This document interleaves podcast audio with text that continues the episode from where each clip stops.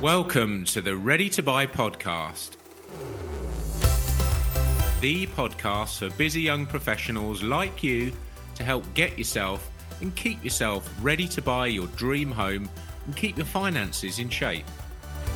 We know just how daunting it can feel, which is why over the coming weeks and months we'll be discussing and simplifying moving, mortgages, and money whilst hearing from some industry experts to help build your knowledge, understanding, and confidence to be in the best shape you can be. The Ready to Buy podcast is brought to you by me, Mark Humphrey of MHC Mortgage and Protection Limited, and with over 20 years of experience in the mortgage industry, we help and support people like you buy their homes on a daily basis.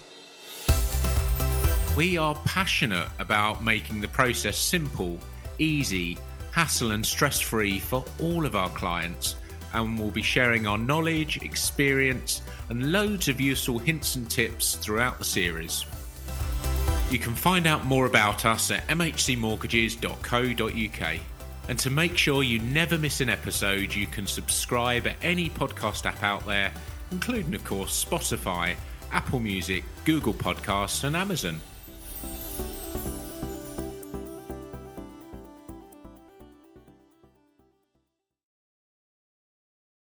Welcome to today's episode. Is now the right time to move? It's a topic I'm often asked, and I suppose the simple answer to that is maybe, maybe not. And it really depends on your own situation. We're always saying that you're unique. Your hopes, dreams, your goals will all be different, even to your close friends, your close family, maybe siblings that are buying at a similar time, maybe have got similar requirements, but they are not identical to your situation so many times I speak with people that get a little bit fixated on the things that you can't control. Firstly, just want to talk a bit about those types of things and what my advice would be there. And the typical worries are things like a recession. We've had Brexit, haven't we, over the past few years and, and the potential impact of that. COVID was something I don't think any of us saw coming. We'd had threatenings of pandemics in the past that never really materialized. And so I think we're all a little bit skeptical and weren't expecting the level of impact of that. And so with those types of things, it's really difficult to second guess what is going to happen with it. And then not only what is going to happen, but what will the impact be? Because there's always quite a few moving parts to these things as well. And sometimes there are unintended consequences of of things. And so things that we may think might happen one way actually change. And I'll give an example of that in the COVID times where the Chancellor, Rishi Sunak, was worried about the housing market and introduced a stamp duty holiday to try and stave off any house price crash.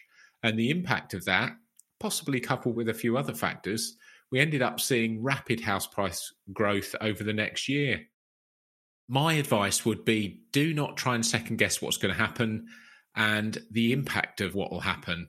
Because I, I, think one of the biggest impacts when you're looking to buy a home or move is you're worried that house prices are going to drop. And yeah, it's a fair point, And it is something that by all means take it on board, do your research, read the papers, speak with your mortgage broker. Can't emphasize enough the importance of finding out your options. We'll, we'll come to that again shortly. But when it comes to thinking that house prices might drop, I suppose if you're a first time buyer or you don't currently own a property, the notion that house prices might drop are quite an appealing one, aren't they? Because you think, actually, I might be able to get something that potentially could mean the difference between being able to afford somewhere or not, or having to go in a different area. That's one side of things. The problem with thinking about house prices that are going to drop, what if they don't? based on everything else being equal, your situation, let's say you've got a young family or you're thinking about having a young family and or thinking about having kids and where you are at the moment it just isn't big enough or you're buying your first home and you want somewhere that's going to be suitable to start raising a family so you think that house prices are going to drop so you sit and wait and you wait and you wait and you wait You might just get lucky, but there's a good chance that you won't because I've seen so many people try and second guess what's going to happen and it, it doesn't happen. So, putting your plans on hold, for example, you might put off having children where you could be ready in a year's time, but because you want to do things in a certain order, you want to get your new home sorted first, you've decided to delay that. And you could end up delaying your life by several years just for, for trying to wait. And you might end up giving up because it, house prices haven't ended up dropping in that time. There's that impact. But also, if house prices drop, then the worry is that you go and buy a home now or move now, the house that you buy is going to be worth a bit less than you paid for it. Now, if you're buying that home, particularly if you're buying it for the slightly longer term, doesn't actually matter a great deal if house prices dip or plateau a little bit because we've seen over time if you look back over the last 100 years or so whilst house prices occasionally dip and drop they can go up as well as down. The trajectory over a number of years over the longer term is that they will increase. I had a similar situation. So in 2008 i bought my first home and it took probably two or three years before our home was worth what we actually paid for it. Didn't actually matter during that time. And we ended up selling it for probably half as much again. So an increase of 50% on what we bought it for in the end. So it went up. We made some money on that, and that allowed us to then move on to our next home. So please, please, please focus more on what's right for you rather than worrying about what's going to happen that's outside of your control. And on the topic of being outside your control as well, I want to talk about this as well because it's your health and the things that maybe don't quite go to plan. And certain things with our health can be within our control. So if we exercise regularly, if we have a good diet, all those good things, and make sure that we're fit and healthy, it can help reduce the chances of something happening to us or, or poor health coming along. But things do happen, accidents can happen and poor health can be random. It's that simple. And so, whilst you can't stop those things happening, what you can do, it's so sensible, particularly if you've got people that rely on you financially, is to understand your options for protecting yourself financially. So, for example, what would happen, heaven forbid, if yourself or your partner were to pass away, if you were to have a serious accident that might affect you being able to work for a, an extended period or, or, or ever again, um, or simply were diagnosed with a cancer or something that's really quite nasty, something hopefully you'd recover from, but could have a massive impact on you financially. And having plans in place, having some form of protection in place that means that financially you'd be absolutely fine if that happened, that's certainly going to help take all the pressure off at a terrible time for yourself and your family. So something we don't really think about that too much when we're dreaming of picking the keys up and moving in and making our new home our own. But so important just to take a little bit of time to understand your options and, and then make a sensible decision with the options that you have and with your budget that you've got as well, because it is always a balance of budget with these types of things versus having enough peace of mind to make sure that you can sleep at night knowing if anything went wrong that financially you're going to be okay there are things that are largely outside of your control. And some of the other things to consider as well, really common. What if I'm changing my job? So, what if I've got a promotion at work? What if I'm moving to a completely different company? Should I not move? Should we wait till we've done it? What's best advice there? It comes back to knowing what your options are. A large amount of the mortgage lenders in the market don't look negatively upon you changing jobs they understand that it's part of life and it's natural career progression to want to either move up to a different role or to move to another company. And so we tend to find, as, as, a rule of thumb, if it's happening within the next three months, if we've got a copy of your contract that confirms your salary, your start date, and also that it's reasonable, that role is a reasonable move from your current one to the next one. So, for example, if you're doubling your salary, is that sustainable? Are you going to a role that you've got the necessary skills and experience to last there, for example, and, and thrive. Or if you're going from a forklift truck driver to an accountant or something, a bit of a strange example, but something completely different, then they might ask more questions and want to know exactly what's the plan, what was your training for your accountant, that that sort of thing. So hopefully that's fairly clear. So it really isn't a reason just because you're moving jobs. It might be the perfect time for your family. It might be that we're expecting a baby, and actually we really need that room. So it's not really feasible to sit tight and have to squeeze yourself in, where actually you probably will have options. Your mortgage broker, if you've got a good mortgage broker, they'll have a look at it for you. And that's something we do for our clients at MHC Mortgages all the time. And we touched on there about growing family as well, didn't we? And maternity leave is is something that lenders just don't discriminate if you're on maternity leave, which is great and is as it really should be. And so, let's say, for example, you're on maternity leave, you take six, nine, 12 months off work, which is great.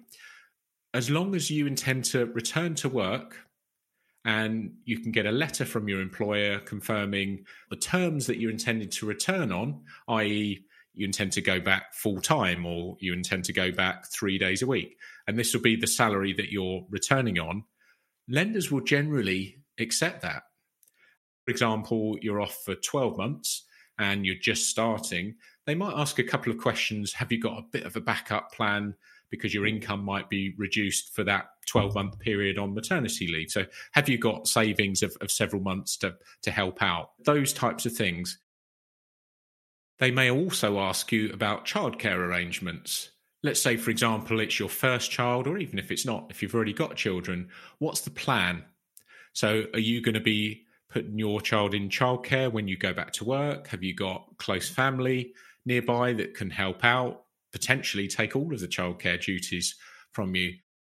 All of our situations are different and lenders are pretty accommodating in, from my experience. So as long as it it makes sense and we can provide a rationale to the lender to explain what it's going to be, they'd generally be happy to use your income in the affordability calculations. And there's absolutely no reason why, if it was right for you to move, that you couldn't do it now. Definitely not a silly question.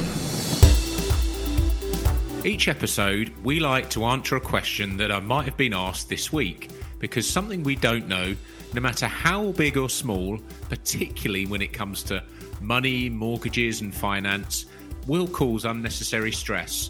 So I say to all of my clients, there really, genuinely are no silly questions.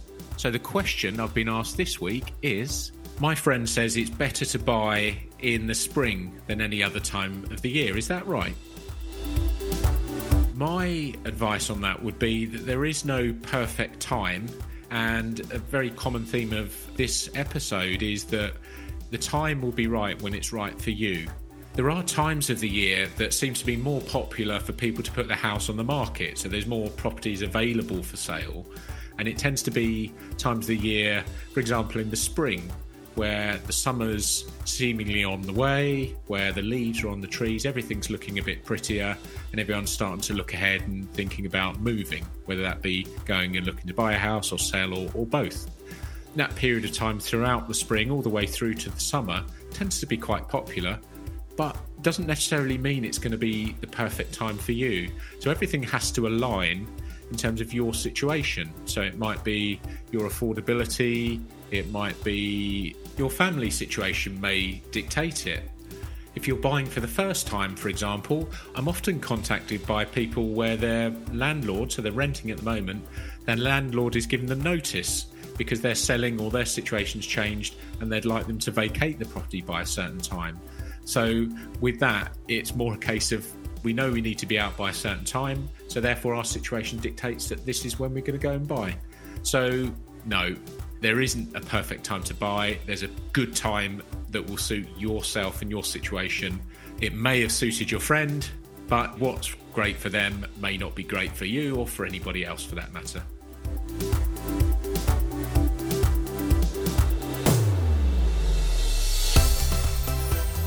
If you have a question you'd like to ask, anything at all, please contact me, Mark Humphrey, via inquiries at mhcmortgages.co.uk.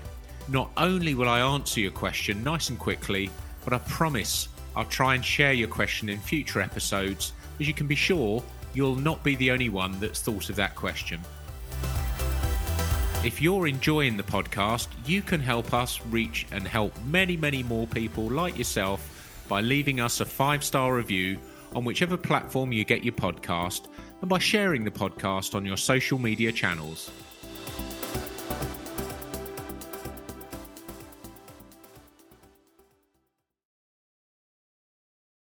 Something else I'm often asked is about the size of your deposit and should we try and save up a bit more?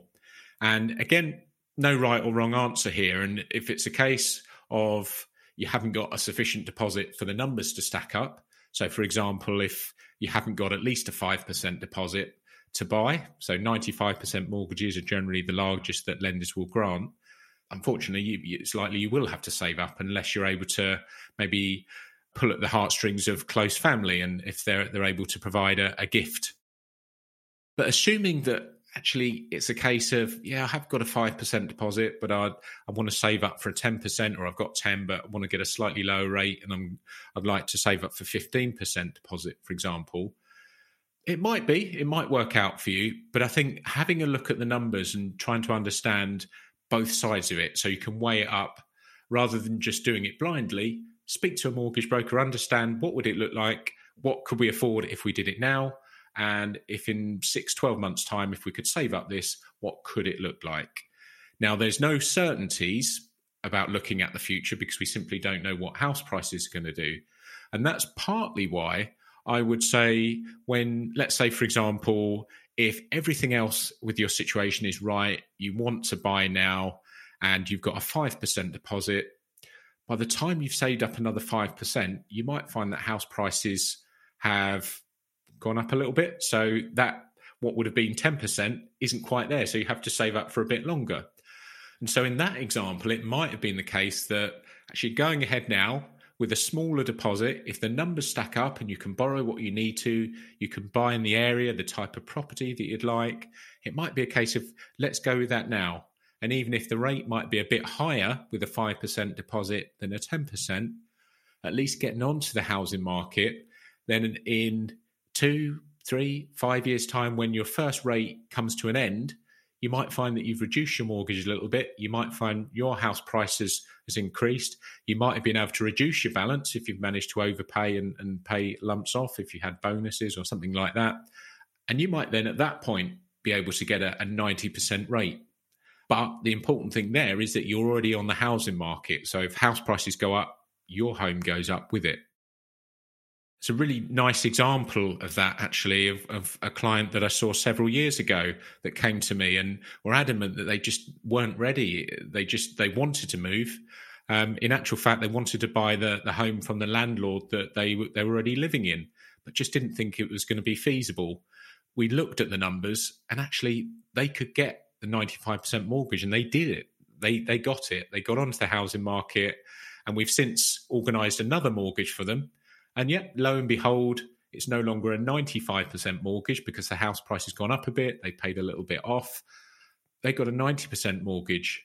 And so, a really good example of where it worked for them and understanding their options. We, we did look at both sides of it. And it just so happened that they were good to go now.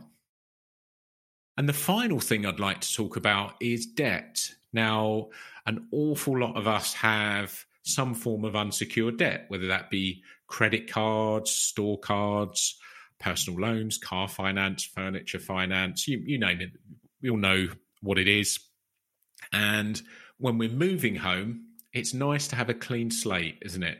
It's nice to clear some of that debt or all of that debt and it's it's afresh. And actually what you might find as well is if you're paying out, let's say three, four hundred pounds a month in in payments on a personal loan, all of a sudden that frees up and that essentially pays for the increased mortgage for moving to a bigger house and, and having a slightly bigger mortgage. So, similar to, to shall I save up from a bigger deposit, with debts, shall I try and clear those debts first? In an ideal world, yeah, great. But But if now is the time where everything aligns for you, your family, actually you might be able to clear that debt with some of the equity in your property. And by doing that all within the same process, it then makes it quite a nice soft move into your new home because the money that you're saving on your debt repayment then as we said can fund the additional bit of your mortgage payment where you've got a larger mortgage and I often find people struggle to get their head around the numbers on this sometimes and how it works. And so, to make it really simple, I'm going to use an example. And when you're moving, mm-hmm. so this this example works if you're moving home, if you've already owned your home and you're moving to another one. Think of your sale of your current home and the purchase of your next home as two completely separate transactions. Now, I think what muddies the water sometimes is because it often happens simultaneously. So at the same time, all part of the one transaction, you sell and you buy. But break it into two you're going to sell your home. Now, let's use some numbers as well to bring it to life a bit. So, you've been in your house for several years. You've agreed with someone that's going to buy it for three hundred thousand pounds. So you've got a buyer. You're selling at three hundred thousand. You've currently got a mortgage of one hundred and seventy thousand pounds. So, irrespective of whether you're going to move that across, port that across to the new property or not, doesn't matter. Your mortgage at the moment is one hundred seventy thousand. So if you deduct that from your £300,000 that you're going to get for selling yours, you're going to have £130,000 worth of equity sat there. Now, if you intend to use that for your deposit and for your buying costs, let's say your buying costs, that'll be something that you'd, you'd work through with your broker. So, stamp duty, estate agent costs, legal costs, things like that. Let's round numbers, let's say it's going to cost £20,000 for your buying costs. So from your 130 that you've got left, 20,000 on your buying costs, you've now got 110,000 pounds. You've also got this personal loan or maybe a loan and, and some credit card debt. Let's say it's 20,000 pounds. Now, of that 110,000 that's left, we can use that 20,000 to clear that at completion. So we've now got left with 90,000 pounds. That will be your deposit for your new property. So that is all on your sale. Okay. So if you imagine that, that's all happened. You've got £90,000 in your hand. And we move on to your new property. You've found a property, you've fallen in love with it. It's bigger, it's in a beautiful area, and it's perfect. It's £450,000. We've looked at your income. Your income stacks up. It all fits. Affordability wise, you can borrow what you need to borrow. And your 90,000 is your deposit for the property. Now, it is quite a nice round number because 90,000 is 20% deposit when you're buying at 450,000. So that would then mean that your new mortgage on your new home is 360,000. That's immaterial really. That's more to show you the example of how it could work and how actually clearing some debt is quite straightforward. And the new mortgage, whether it's porting across from your existing lender, whether it's a brand new one, would be your 360,000 and you'd complete. Yes, it'd happen all at the same time. Going forward, you'd have your beautiful brand new home. You'd have a mortgage there of three hundred and sixty thousand, and away you go. To summarize what we've spoken about today, is now the right time to move? It may be, and there are certain things that shouldn't impact your decision making and it really should be based on your situation your hopes your dreams your plans. And and you won't go too far wrong. So we said take time please take time to consider your your options to protect yourselves and your family as well. So look at things like life cover and protecting your income those types of things. But they're all things that your mortgage broker will talk through show you your, options which is the important thing. Once you understand your options, it's then your choice as to okay, what what's our priority? What do we look at? What do we take? What can we afford? Those things. We've also talked about moving jobs is definitely not a reason in itself to not move. In many ways, if you're getting a promotion to a, another job role, then actually your income could be higher and potentially you can afford more than you could at the moment. So, could be a fantastic way of helping fund your new home. And finally, waiting to save more of a deposit. Sometimes you have to, sometimes it may not be the best option. And with debt as well, if there is an option to clear it within the process, you should consider it. Thanks so much for listening today. I really hope that you've enjoyed the episode and found it helpful. We'd love you to join us next time when I'll be discussing more hints and top tips from the world of money, mortgages, and moving. In the meantime, please get in touch if you'd like some help or have a question about your own personal situation. You can contact me at inquiries at mhcmortgages.co.uk and my details will also be in the show notes. Until next time, take care.